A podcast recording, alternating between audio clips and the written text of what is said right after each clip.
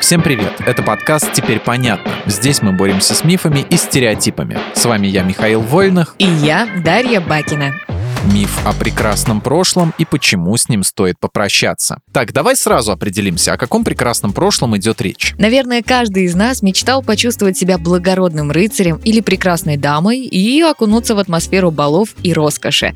Но вот романтичные образы имеют мало общего с реальностью. Ага, то есть говорить будем про далекое прошлое в историческом смысле. Ладно, окей. А так почему же люди так любят идеализировать прошлое? Есть несколько основных причин. Вот, например, из-за стереотипов о некоторых исторических эпохах. Пожалуй, один из самых известных подобных периодов – это прекрасная эпоха во Франции конца 19-го, начала 20 века. Это время обычно представляют как пору оптимизма, экономического процветания и искусства, кабаре и шампанского. Такой образ появился из-за относительного спокойствия в международной политике, быстрого технологического прогресса, научных открытий и более свободной морали в эти годы. Свои прекрасные эпохи были и в других странах, например, ревущие 20-е в США. Ага, нередко люди с любовью относятся к периодам расцвета в истории своей страны. Нам бывает приятно думать, что в какой-то момент наша страна была одной из самых сильных или развитых держав в мире. Наверняка свою роль сыграла и массовая культура. Частенько книги, фильмы и видеоигры идеализируют ушедшие эпохи. Вот вспомни какое-нибудь историческое кино. Там все персонажи причесаны, накрашены, а зубы у них белые и ровные. В подобных произведениях рыцари или мушкетеры всегда благородны и воспитаны. Да, ты прав. А еще люди идеализируют прошлые эпохи из-за неудовлетворенности настоящим.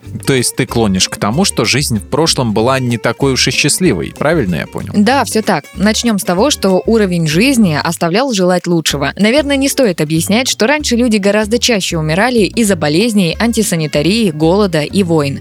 Абсолютное большинство населения составляли низшие сословия. Они жили в нищете, были вынуждены тяжело трудиться и долгое время вообще не имели никаких прав. Есть и менее очевидные примеры. Например, вплоть до 19 века европейские женщины пользовались косметикой с ядовитым свинцом, а в начале 20 столетия были популярны мыло, напитки и лекарства с радиоактивными веществами.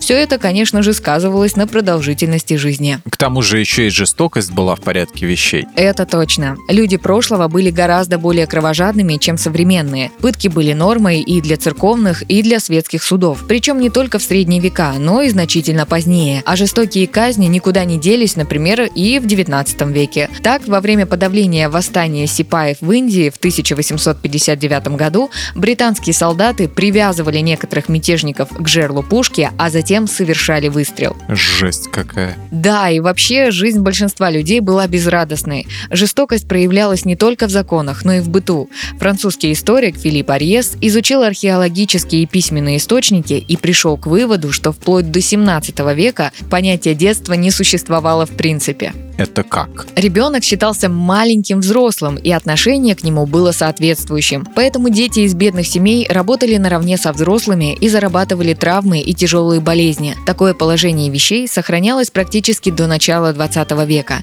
И вот еще что. Несмотря на обилие сюжетов про прекрасных дам и романтическую любовь, отношение к женщинам было ужасным.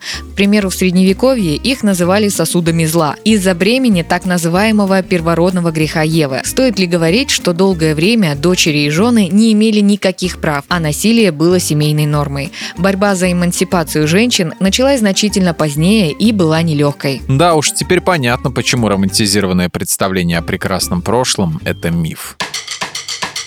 В этом выпуске мы использовали материал Андрея Вдовенко и благодарим автора за классное разоблачение популярных мифов.